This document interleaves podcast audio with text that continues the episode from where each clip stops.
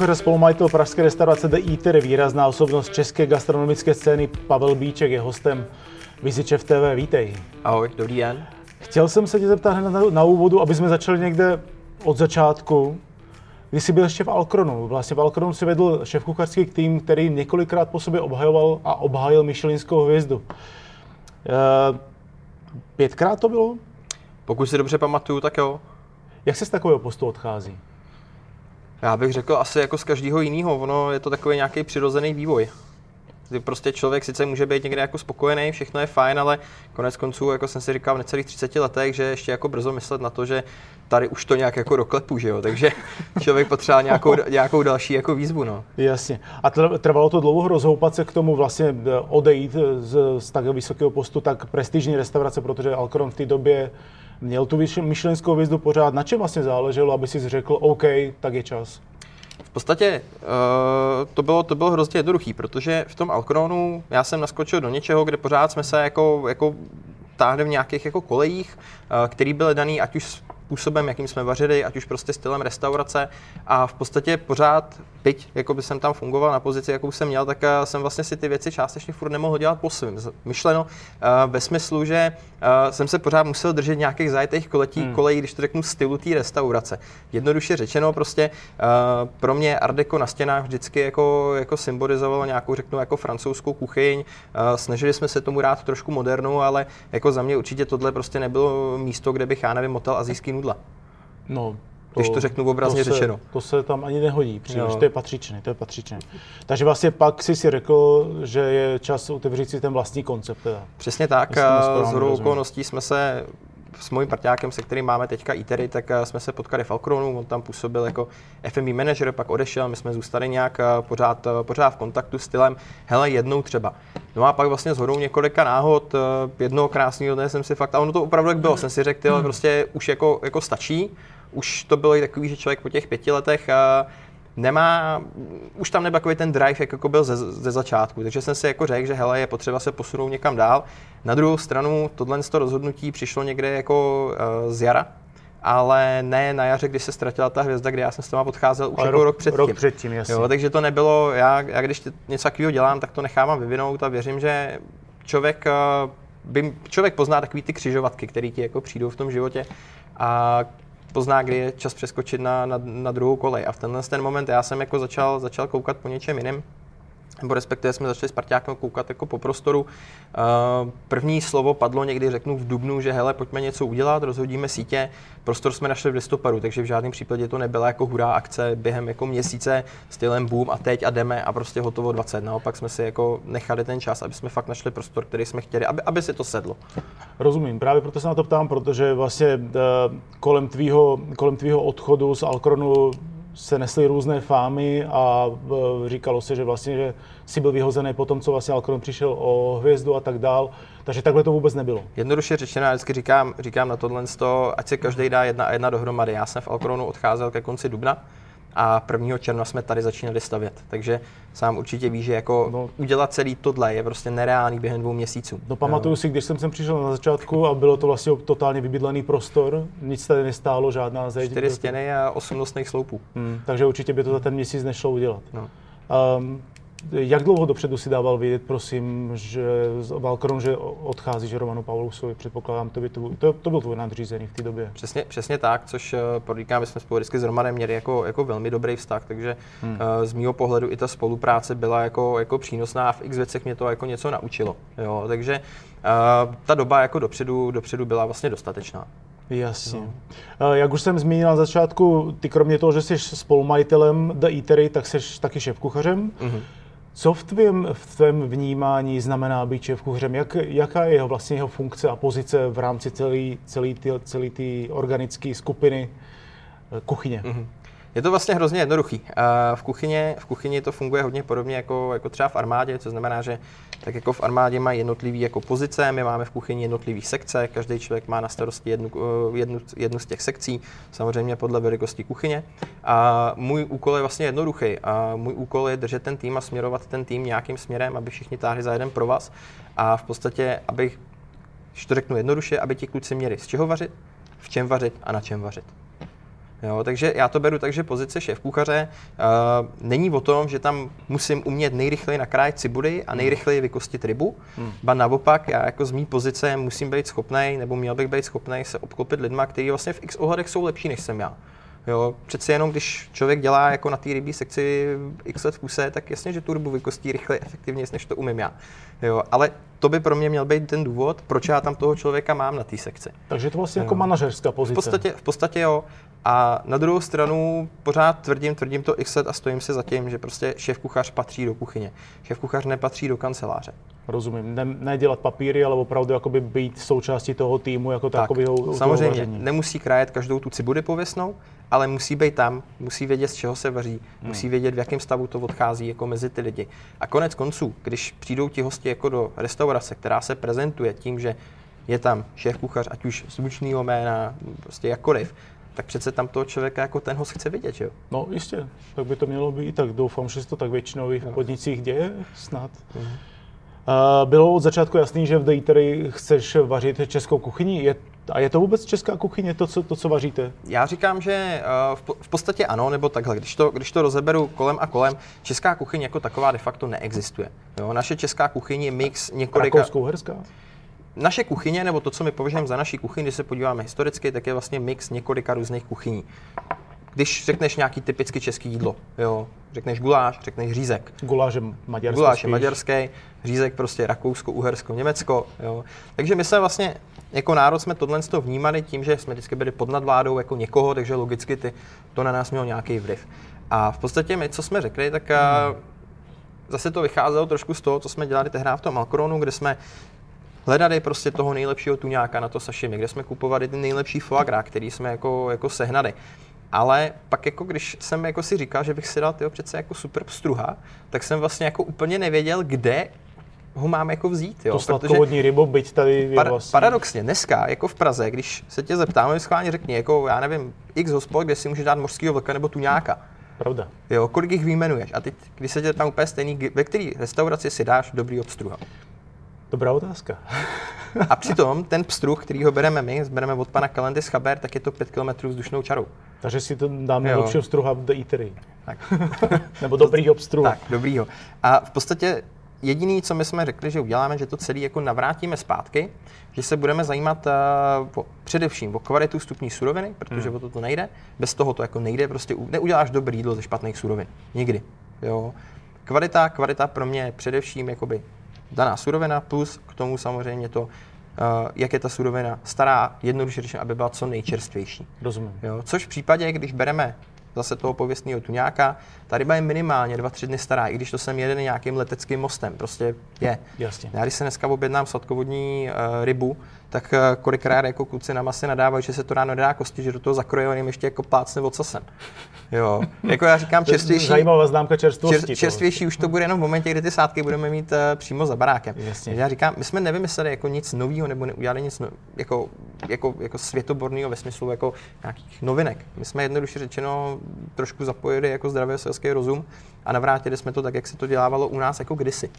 To znamená, že to dělávalo, jak ohlížíte se hodně do minulosti? Do minulosti? Uh, já věřím, že tradice je něco, co bychom měli jako respektovat, protože hmm. to tady bylo, částečně nás to jako vychovalo, ale na druhou stranu je potřeba, aby se i ta tradice jako vyvinula. Takže to, co děláme my, je, že se snažíme, vycházíme z tradičních jako kombinací, z tradičních receptů, takže máme, já nevím, hovězí eh, v mrkvi, máme kuře na paprice, hmm. Jo, máme spoustu jako klasik, který jsme ale překopali tak, aby to odpovídalo tomu, co dneska lidi v dnešní době chtějí jíst. Jednoduše řečeno, aby to jídlo bylo lehký, aby bylo freshový, aby bylo prostě moderní a hlavně, aby prostě, když se u nás dáš oběd nebo večeři, tak to není to, když si dáš guláš šesti knedlíkama, a pak musíš jako na dvě hodiny jako, jako jít někde vydechovat a jít si lehnout. Na gauč. Na gauč. Ale v ideálním případě jako vstaneš a jdeš třeba po té večeři pokračovat někam do centra na drink. Jasně, rozumím. A dají se pak eh, v takovéhle kuchyni aplikovat um, tak teď moderní a trendy techniky nebo vůbec postupy, jako je zero waste, eh, fermentace, kvašení a tak dále, tohle to všechno je možný? Mně se, mně se strašně líbí, jak dneska, dneska spousta lidí jako si říká, jaký jsou to novinky a že je vlastně super, že tady je nějaká ta iniciativa typu zero waste a lidi znova jako objevili kvašení, ono rok zpátky Noma vydala knížku, jestli se o tom tehdy tady jsme si z toho dělali... S tou rukou, že jo? Tak, s tou rukou jako oranžovou dělali jsme si z toho tady srandu, je, hele, Noma vydala knížku, dej tomu rok a celá Praha bude prostě fermentovat. Co se stalo po tom roce? Praha fermentuje. Praha fermentuje, ale teď to není nic nového. Kysaný zelí.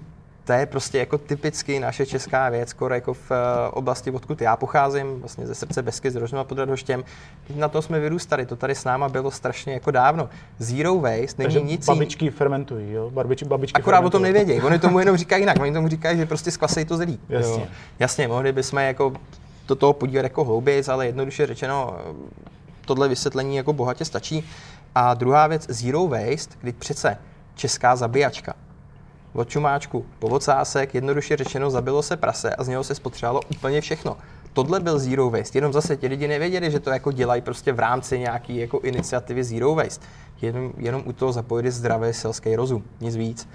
Prostě přece, když něco ti vyroste, nebo něco prostě uh, vychováš, vypěstuješ, Jo, a jedno, jestli je to prostě to pověstný prasátko, a nebo, nebo kus mrkve na poli, hmm. Hmm. tak pokud víš, jak funguje celý ten proces předtím a kolik ti to dalo práce, tak je ve tvém vlastním zájmu, aby si z té suroviny přece použil úplně všechno. Je to tak? No, zní to logicky, určitě, jo, určitě. Takže Zero Waste není nějaká novinka, to je zase jenom zpětně návrat k nějakému kořenu, kdy se tomu dalo, dalo nějaký jako cool jméno Jo, a najednou všichni mají pocit zase, že uh, voloupou brambory a že z nich použijou jako slupky, takže jako, jako super, jo, že máme prostě jako zero waste, protože používáme bramborové slupky. Jo. Já na co si zakládám je, aby jsme ke každý surovině přistupovali s respektem, ať už je to mrkev, anebo je to prostě maso, protože kor ještě víc jako u toho masa, u toho těch věcí, které vlastně předtím byly živý. Takže já vždycky říkám, možná trošku nadneseně prokažme tomu zvířeti tu poslední úctu a to, že ho jako nesprasíme, že ho uděláme Rozumím. jako dobře. Jo. Jo. A využijeme prostě všechno. Takže opravdu v tenhle ten moment můžu říct klidně svědomím jediný, co u nás vyhazujeme, tak jsou vyvařené kosti z vývaru, ale všechno se dá nějakým způsobem zpracovat. Dají se zpracovat slupky ze zeleniny efektivně. Dá se prostě všechno použít.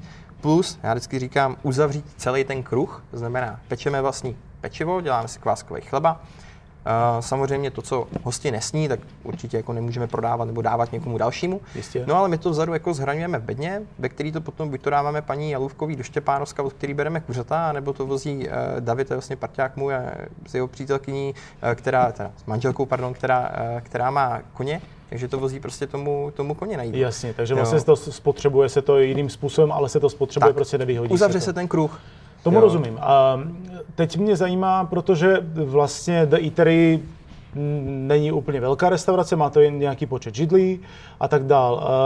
Dá se tohle, o čem teď mluvíš, vlastně přenést na nějaký větší koncept, případně na nějakou síť restaurací? Teď to, o čem já vlastně mluvím. To znamená to zero waste, nebo, nebo ta vlastní příprava toho fermentování kvašení, to si ještě dokážu představit, mm-hmm. jsou i takové restaurace, ale i třeba ten, to zero waste, zero waste a to uzavření toho kruhu, jak, o kterém jsi mluvil. Uh, určitě dá, samozřejmě v rámci, ono zase, co, co je jako velká restaurace. Pro někoho je velká, když má 100 židlí, pro Dejme někoho, když síť, tisíc, že je to síť. Jo, anebo, nebo síť. Ono to není jako o tom, že uh, já vezmu nějaký koncept a budu tvrdit, že ho jako budu dělat všude stejně, ale je to prostě o tom přístupu těch lidí.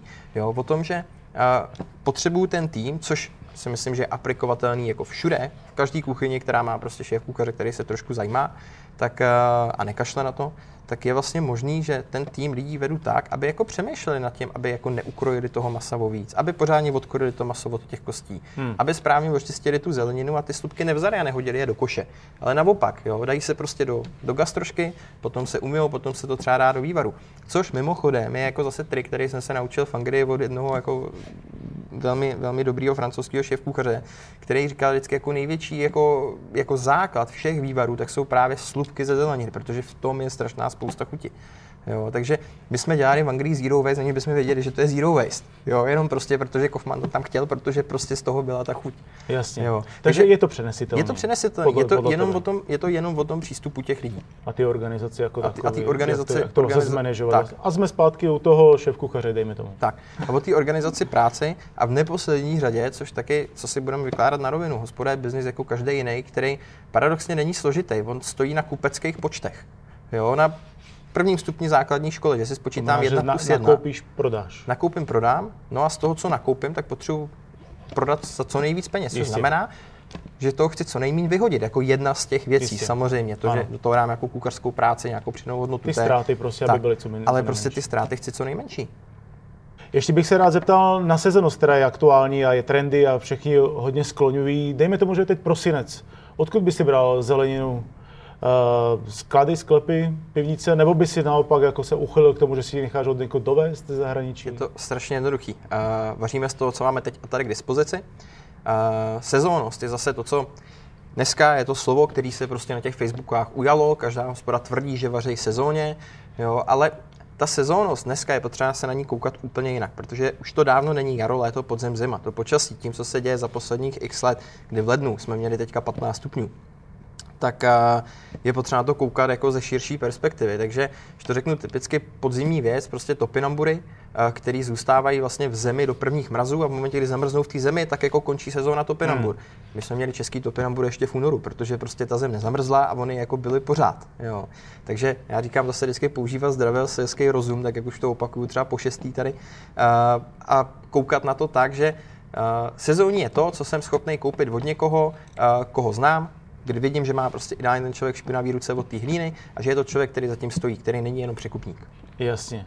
No sezonnost a další takový trendem je lokálnost, o které jsme už teda mluvili trošičku. Eh, jak se pak díváš na jiný koncepty a restaurace, které sem vnášejí exotické ovoce nebo, nebo, nebo podobné produkty, nebo třeba jakoby nějaký masa z zahraničí, které se tady nepoužívají běžně a vlastně není to to český nebo hmm. rakousko-herský, o kterém jsme mluvili na začátku rozhovoru? Já s tím v zásadě jako samozřejmě nemám problém. Ono je to potřeba to kouknout z širší perspektivy na celý koncept restaurace. Pokud já nevím, mám českou pivnici, kde točím Plzeň, tak prostě tam se nemůžu rád jako dezert s manga, protože to tam prostě nepatří. Ono konec konců mango a pivo taky k sobě zrovna dvakrát jako chuťově. On to tak někdo dělá. Chuťově nejde, tak takových, takových umělců je tady spousta. Ono se, se podívat třeba do Davids, ale, do Davids. ale ale jak říkám, je prostě, uh, když mám nějaký koncept, tak si za něj musím stát. Na jednu stranu je to strašně svazující, hmm. OK, protože mám nějaký koleje. Jo. Na druhou stranu tě to zase donutí koukat úplně na ty věci úplně jinak. A když to řeknu jednoduše řečeno, uh, na podzim, nebo jak jsi říkal v prosinci, kdy prostě mám k dispozici v podstatě jenom kořenovou zeleninu, mrkev, celer, petržel, ale potřebuji z toho vymyslet předkrm, jídla, potřebuji z toho udělat dezert, jo, tak ti to donutí trošku jako přepnout to myšlení, takže tě pak napadnou daleko jako jiný věci. Ono je strašně jednoduchý vařit způsobem, dám tam trošku tohodle, dám tam trošku čiri, abych tam měl tu pikantnost, dám tam trošku sojovky, protože mi to přidá jakoby uh, umami, glutama do toho, dám tam trošku tohodle, trošku dimetový šťávy, abych to, abych to navonil, nebo dimetový kůry. Jasně, že je to hezký, aromatický, dobrý jídlo. Ale v případě, kdy se od všech těchto věcí jako oprostím, tak musím na to koukat trošku jinak. A v Dejtery se o to odprostili. Já spíš říkám, že se na to snažíme koukat jako, jako přesně nakoukat outside of the box, koukat se na to jako z širší perspektivy a vnímat ty věci jako v souvislosti. Takže jedno z našich jídel bylo, když jsme taky přemýšleli a ono je to strašná pakárna, jako vymýšlet jídla s tím, že máš omezený počet surovin, který můžeš použít. Jo. No, no možná i větší výzva. A takhle, takhle k tomu přistupujeme my, takže když jsme třeba ladili jedno z našich jídel, který prostě se během, během chvilky stal jako bestsellerem vedle naší koprovky, tak byl vlastně celer pečený v hlíně. Protože já mám strašně rád celer, přijde mi to něco, něco jako strašně, přijde mi to jako strašně přehlížená zelenina, kterou dneska dáš maximálně do svíčkový nebo do vývaru, ale ona sama o sobě má jako perfektní chuť, se kterou se dá hrozně dobře pracovat. A my jsme přemýšleli, jak říkám, dobře, celer, tak jako jak do toho dodat zemitost, takže jsme ho zkoušeli péct. V chlebovém těstě, v solný krustě, vlastně spoustu variant. Jo. A já jsem říkal, přece podzim, podzimně zimní předkrm, potřebujeme tam mít tu zemitost, takovou, který ty lidi jako to musí cítit. Jo. Jasně. No a tak jako nás napadlo, no, říkám, tak jako co, chceme zemitost, tak to nasypeme na tu hlínu a dali jsme to do konvektomatu jako na 4 hodiny upít z hlíně. Stylem uvidíme, co to udělá. Jo. A co to udělalo? No a zjistili jsme, že to dostalo krásně, krásnou zemitost a v podstatě jíš ten celer, teď cítíš takovou tu lehce karamelizovanou chuť toho pečeného celeru a k tomu máš takovou tu, jak když jdeš v lese a nadechneš se takový ty svěží zeminy, takový to aroma, tak něco podobného cítíš z toho celeru. K tomu troška nakládaného celeru, vomáčku z chlebového kvásku, perfektní jídlo.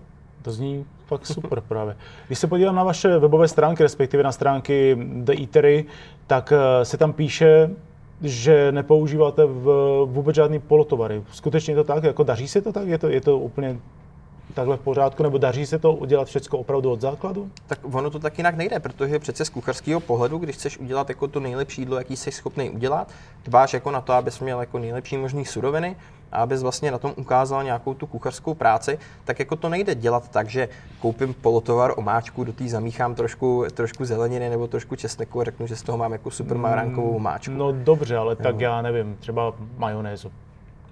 Olej, žloutek, troška vocna. Jednoduše by bylo koupit, ale rozumím, jasně, jasně. Ne, a... je, to, je to, ještě jenom abych to malinko vysvětlil, v zásadě jsou dva styly vaření. Buď to vezmu uh, toho perfektního tuňáka nebo perfektní plátek foie gras, který prostě jenom rychle hodím na grill, k tomu zaduju to trošku omáčky, dám to hostovi, hmm. je, to, je to super. Jo? Netvrdím jako, že ne, je to prostě dobrý jídlo. Ale na tom jako neukážu tu kuchařskou práci, protože s vhodnou technologií, samý, já nevím, steaky, s vhodnou technologií, prostě dneska, kdy konvektomaty mají teplotní sondy a podobně, ty uděláš úplně stejně dobře propečený biftek, jako udělám já. Na tom není jako kucharský umění v dnešní Rozumím. době. Naopak vzít něco vlastně jednoduchého typu buček, kryšku nebo třeba ten celer a vlastně zamyslet se nad tím pokuchařsky tak, aby jsme z tohohle, z těchto vlastně jednoduchých základních předjížených surovin udělali jídlo, ze kterého se ti lidi sednou na zadek a řeknou, ty tak to bylo něco to je dle mého to, kde začíná ta kuchařská challenge. Jo, to je, to je ta výzva, o který, o který ty mluvíš. No a pak se ještě jednou podívám na webové stránky The Eatery a vidím tam, v souvislosti s tím, že jsme mluvili o nějaké lokálnosti, že vlastně vína nejsou až tak úplně lokální, že vlastně ten lístek vinný eh, nabízí kromě Moravy a českých vín, taky Francii, třeba Rakousko, Itálii. Eh, je to potřeba? Proč, proč jakoby v tomhle tom eh, není restaurace tak striktní? Je to, je to naprosto jednoduché. Je to o celkovém přístupu, jako my, jak my přistupujeme uh, k eatery. Je potřeba si uvědomit, že přece jenom restaurace jsou jako služby a ty restaurace nejsou o tom, že já jako šéf kuchář se postavím jako za tu potnu a budu si tam honit to ego, plácat se poramenit, jo. Super, prostě tohle jsem schopný udělat a umím udělat prach z tohohle, umím udělat prach z toho pěnu, prostě umím to jídlo zadit tekutý dusík, aby mi to kouřilo, aby to hořelo. Uh, my to umíme ale tohle není ta přidaná hodnota, uh, hodnota, toho, hodnota na tom jídle. Jo. Takže za mě uh, je to vlastně já jsem úplně ztratil nit teďka. Uh, mluvili jsme o tom, proč, proč teda se nevyužívají jenom lokální vína, český a mhm. moravský, ale že opravdu jakoby Itálie, Francie, Rakousko třeba. Tak, uh, je to vlastně z toho, že my chceme, proč chodí hosti do restaurace? Jo. Za zážitkem? Za zážitkem, aby se dobře najedli, aby se dobře napili, aby se o ně někdo hezky postaral. Aby jo. si prostě jednoduše uh, užili t- kus jako hezkýho času. Jo? Hezký večer, hezký Jasně. oběd, cokoliv. A vlastně ta restaurace není o tom, že my jako ať už šéf kuchař, majitel, tady budeme plácat jako po zádech, říkat si, tohle umíme a tohle umíme a tady tu umíme zapálit, tady tu umíme zadyt jako tím dusíkem. Ale naše jakoby, poslání by mělo být v tom, že vlastně my chceme tohle těm lidem zprostředkovat. A v konečném defile těm lidem je vlastně úplně jedno, že jim to jídlo jako nekouří, ba naopak. Oni si kolikrát víc jako užijou to, že dostanou talíř, ze kterého to sní jako příborem a prostě hezky se jako z toho najde, řeknu, to pecka jídlo, k tomu jsme si dali super víno za rozumný peníze. Jo, nemají pocit, že je někdo okrad prostě na lahvích, který uh, spousta dneska těch zákazníků jako to ví, kolik ty vína stojí v nákupu. Jo, a prostě v momentě, kdy, uh, jak to řeší spousta restaurací, koupím lahev za 200 korun, prodávám ji za 1300, jasně, dělám na tom biznis. Ale upřímně řečeno, my jsme chtěli, aby ten vinný lístek byl jako rozumně naceněný, aby si ti hosti to víno dávali, aby ho poznávali, aby prostě ochutnali něco, něco nového, což v tomhle případě jim jako umožníme. Takže na to konto, kdyby jsme se v tomhle trošku jako, jako specifikovali jenom na to, že budeme vína z Moravy, tak ta hmm. selekce bude jako hodně malá. Jo. Samozřejmě máme... aby to portfolio bylo širší, tak. abyste měli co nabídnout i tak. těm, který, kteří se vracejí třeba jednou týdně nebo dvakrát tak. týdně. A dneska náš vinný lístek uh, má prostě x set položek, kde nejlevnější lahve začínají okolo 300-400 korun. Hmm. Uh, v prodejní ceně jakoby pro hosty. Nejdražší tam máme v řádech vyšších desítek tisíc, ale v podstatě každý si může vybrat v daný cenový hladině, jak mu vyhovuje aby si dal něco, něco ideálně, co ještě třeba neměl, nebo pochutná něco nového. Bude The Eatery 2? Plánujete něco, protože vlastně Eatery jako takové je relativně populární koncept a hodně navštěvovaný. Eh, plánujete nějakou další Nějaký plány na, na rozvoj samozřejmě máme, ale v dané situaci určitě nebude Eatery 2, protože uh, Eatery stojí na tom, že před, před chvíli jsem v rozhovoru říkal, že si stojím za tím, že šéf kuchař má stát zapotnout, což v momentě, kdybychom udělali i dvojku, tak to samozřejmě nejde, protože naklonovat ani do spůdice neumím. A to, co si myslím, že je naše hlavní gro tady, nebo jako jedna z hlavních věcí, tak je o tom, že uh, my poznáváme naše zákazníky, naše, zá, naši zákazníci poznávají nás a vidí, že se sem vracejí. Tak uh, vždycky já jsem no, v 99,9% případů jsem v té kuchyni, David jako parťák je na tom place. Se spoustou konec konců lidí se potkáváme už třeba i mimo práci, že prostě jdeme spolu na pivo a vlastně uh, se nám vytvořila, doufám, že i dál jako rozrůstá nějaká komunita lidí kolem té restaurace. A v momentě, kdy my bychom vzali koncept, který třeba svým způsobem by přenositelný byl, tak vlastně by to ztratilo takového toho ducha, takového toho, že se ti lidi cítí dobře a že se cítí, když to řeknu, jako doma. Hostem Vize TV byl Pavel Bíček. Moc děkuji za rozhovor a se daří. Mě bylo potěšení.